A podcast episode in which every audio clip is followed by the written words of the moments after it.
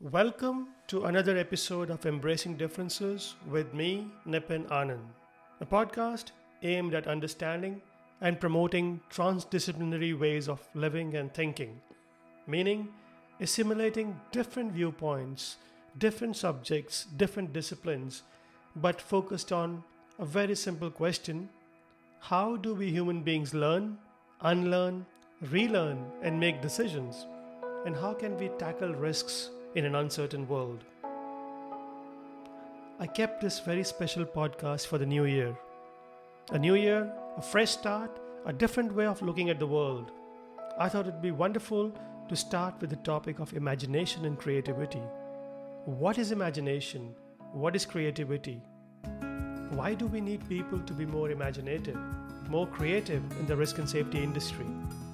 Do we really need people to be imaginative when we have strict rules to follow? And the stakes of being imaginative in a high risk environment can be very high. Those are some of the questions Dr. Robert Long and I tackle in this heart to heart conversation during my last trip to Canberra. Yes, it's been about four months now. A very happy new year to the listeners of Embracing Differences podcast. I hope you enjoy listening to this podcast and makes you think and do something imaginative, something creative at the start of the year.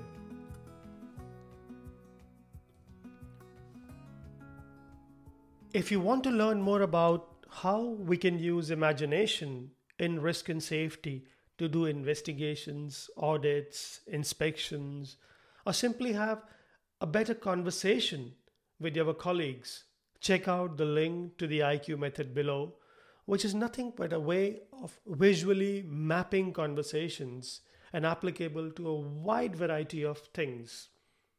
And if you're up for a treat to take your imagination to the next level, we have a workshop coming up in London on culture and risk intelligence. You will become so much more imaginative and learn how to see the world anew with better imagination. You will be able to conduct culture audits and observations in a much more creative way. Rob, hmm. what's our question? Well, one of the things that I get mystified by, important word, is I see so little imagination and creativity, or even a hunger for imagination and creativity in the world of risk. And it's quite fascinating because every time a group of workers or a group of people or a group of supervisors get together and they do a risk assessment, they're trying to imagine what could happen. Well, that's interesting. So, risk assessment is an imagination exercise.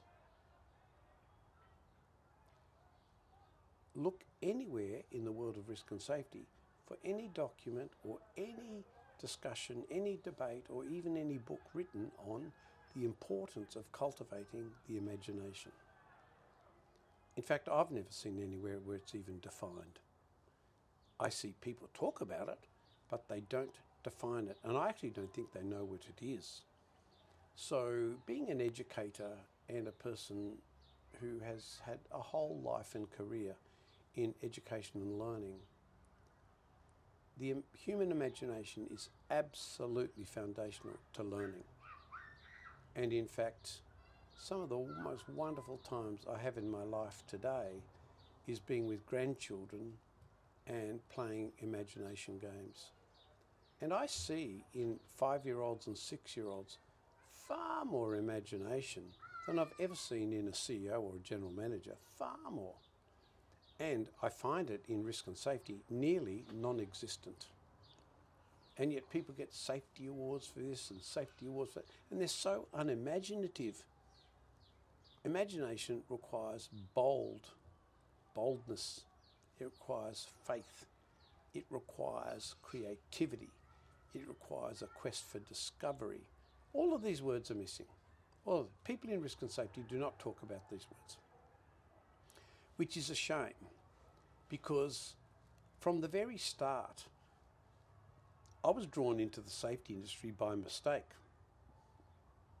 Before I worked in risk and safety, I was a, I was a educator, educationalist. I worked in schools, universities, special programs, all sorts of places for my expertise in learning and education. I come into the risk and safety industry, I, I don't know one single person who knows what learning is or what, what education is. In fact, it's mostly confused. So many people think that training is learning and that training is education. And it's simply not the case.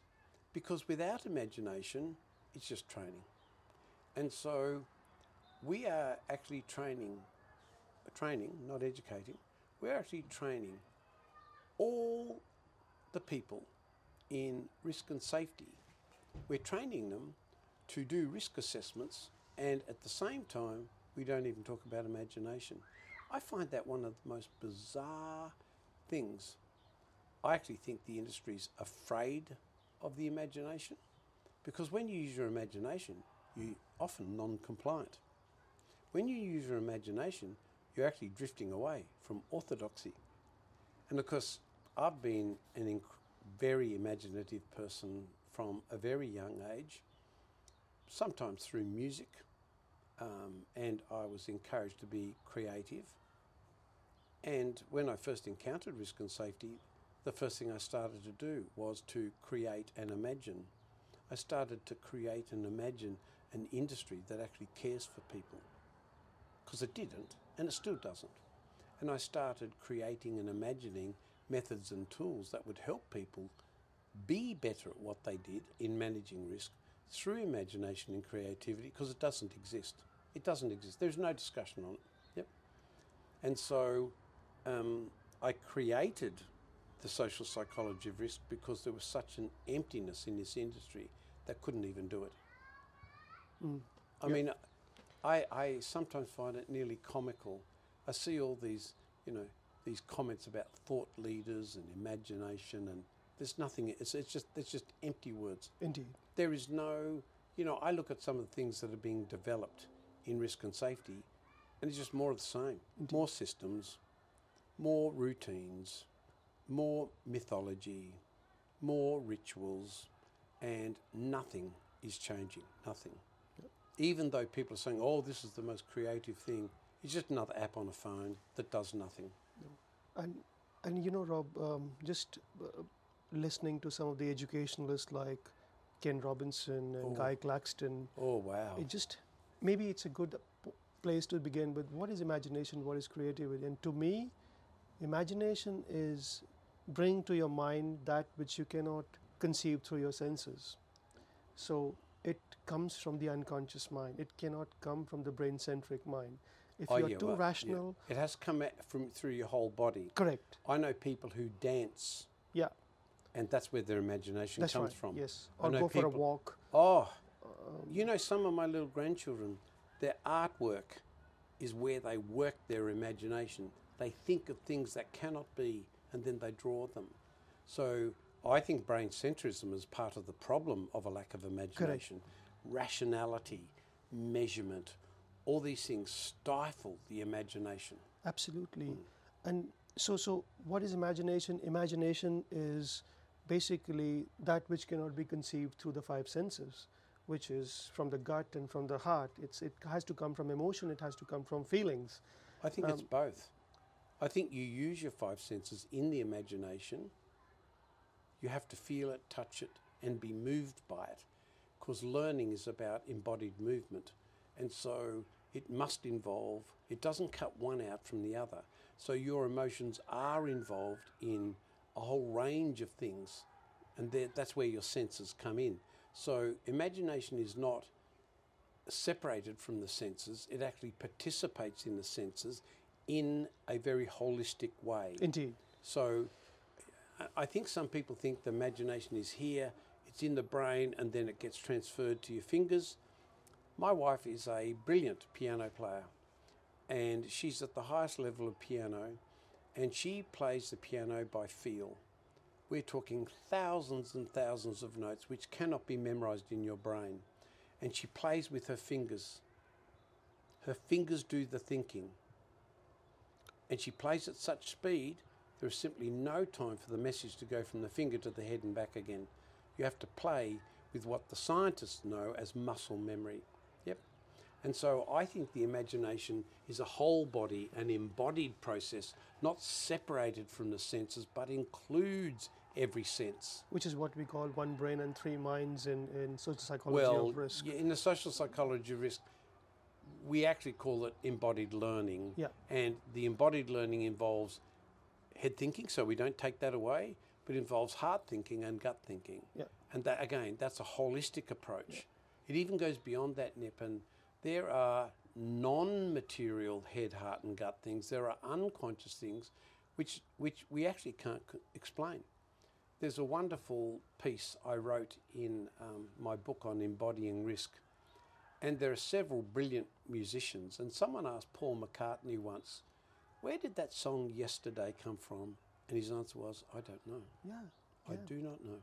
And yet, he talks, and so does other musicians, about it's kind of a, a spiritual epiphany. It's beyond the head, heart, and gut. It's beyond the senses. It's in somewhere out here, and it comes into me, and then I play yesterday, probably the greatest Beatles hit of all time. And even the person who made it can't tell you how he got it. And you think Yeah. of the you think of the imagination of Paul McCartney and and John Lennon. Astounding, Indeed. astounding. Indeed. And what's interesting is, and then creativity is putting that imagination into practice, Yeah, of course, basically. of course. So, isn't that so fascinating that even in the way we have conversations, is complete denial of imagination? Oh yeah, yeah. Yes, Um, so, tell me, why have you done it this way? yes. yes. What would you like to share? Yeah, Or, no, even worse, um, why did you not do it this way? yeah, correct. Yeah. Yeah. So approaching everything from very rational empirical lenses is a complete denial of imagination. Yes, yes. Yeah. So now that we, we understand what imagination is, why should the risk and safety world care about imagination? Because in some ways you want people to follow the processes. Why you don't want them to be imaginative? no, you don't. No. Because the favourite word of risk and safety is controls and compliance. Correct. But some of the best things that have been brought about, about people who can step out of orthodoxy, step out of tradition. And so, you know, I love these artists like Salvador Dali, you know, the Spaniard, who, who, who paint stuff and you think, was this guy on drugs? How did he get this, you know? And it is, it is, the art community love it, right? So those people who are outside of that rational brain centric view in dance and music and art and that's all poetics, they get it. They get it. They understand it. And they know it's not measurable. They know that you can't even give it a value. And maybe the best value is you cry when you see it, or the value is you're, you're uh, humanly moved when you see it. You know, we talk about emotion, you know, the energy of motion as a critical part of movement and learning. And when you're drawn and moved towards something, that's Dali's imagination resonating with me. And I don't even know why I love it. I don't even know why I'm moved towards it. So, imagination is, is a mystery in many ways. Uh, we don't know why and how we do it, but we know it enlivens our lives. It brings us alive. And it's why so many people, you know, if, if, if, if Paul McCartney comes to Australia next year, he'll be to packed out auditoriums all over Australia. I mean, the man's 81 years old. Yeah, yeah. He'll bring a band with him, he'll play Beatles songs and all that kind of stuff. Yeah, I get it, Rob. But my Yeah. question is, why would you want your people to be imaginative when there are strict procedures to follow? Because there's no life in procedures, and the trouble is, life changes. That procedure is only good for the moment it was written.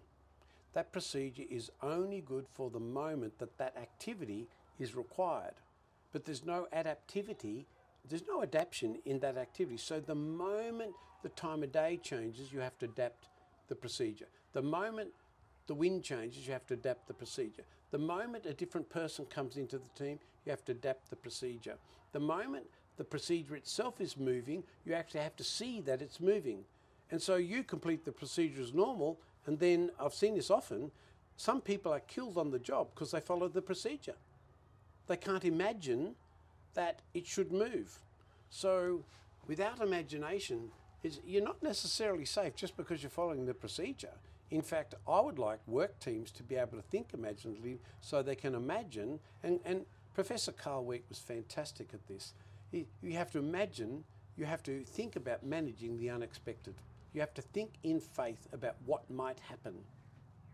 That is foreign language. Indeed. That is foreign language Yeah, to people. I'm, I'm just thinking from a from from another perspective, which Yep. is that would you want an airline pilot to be imaginative and creative as he's flying with 400 lives right behind? Absolutely. Okay, the story of Sully falling out the sky, without his imagination and his unconscious, those 400 people would have died. So sometimes you follow procedure. I think of my red steps, my orange steps, and my green steps in my model of maturity. Sometimes, yes, procedure's perfect. Yep. But sometimes it's the last thing you want. Hmm.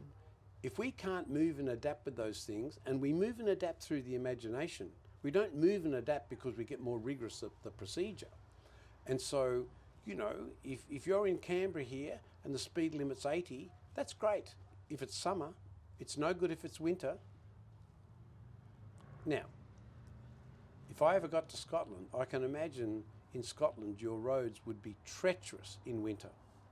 And even the speed limit would be way too fast for the road. Mm. Yep. Mm. So I adapt my speed down to what I imagine is the right speed. Yeah. so what you're saying is it's the uncertain and the yeah unknown nature of reality that that invites imagination. Yes. And we must live imagination in order to tackle risk. Yes. Yes. Even when my little grandchild draws things, you know, even when it looks silly, here's a chook with the pig's head on top. Oh, that's funny, isn't it, Grandad? Look at that, I've drawn a pig on a chook's body. Yes, yes, yes. Okay, but even that ridiculous projection is fun in learning. Indeed. Yes. You know, Rob, it's so interesting you say that because when I used to work as an auditor uh, many, many years ago, I would go on ships and I would ask people that um, you do your risk assessment, do whatever you want before you start a high, high risk job. Mm.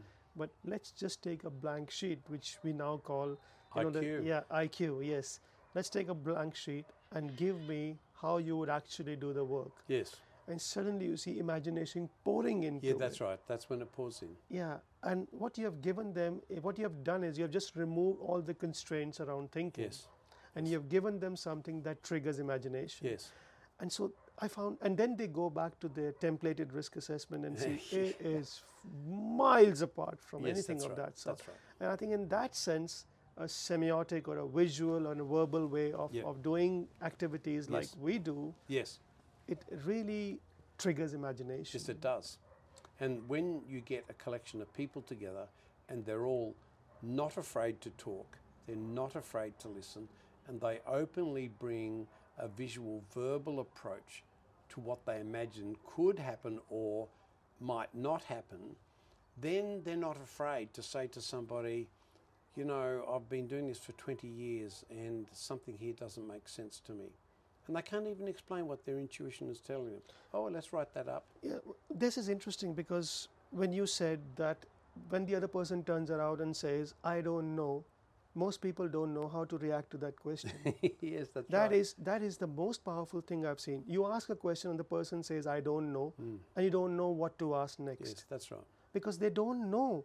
Most people you're working with who have worked there, worked in the profession for 20, 30 years, they don't know from a, they. No. don't come from a position of knowing. No, It's all in the imagination. The, f- the, the faith in procedure in the risk and safety industry is absurd. Yeah, yeah. It, it, it is only good for while everything stays static. Life is not static. When things move, the imagination must come in. absolutely. But we are, this industry more than anything discourages that. Yes. And so, why do people get hurt on ships and why do get people hurt on building sites? Because we stifle They imagination. stifle the imagination. Yep. Great. Thank you, Rob. Yep. This has been a great discussion. Good. Yes. Good. If you've enjoyed listening to this podcast, many more podcasts are available on our website, novellus.solutions forward stroke knowledge space. The podcast Embracing Differences is available on Spotify, Podbean, Apple Podcasts, and Anchor. You can also subscribe to our YouTube channel, Team Novellus. That way, every time we publish a new podcast, you will get to know. You want to find out more about our work? Visit us at novellus.solutions or simply write to us at support at novellus.solutions. Thank you for wanting to learn more than you knew yesterday. And until we meet again, goodbye and have fun.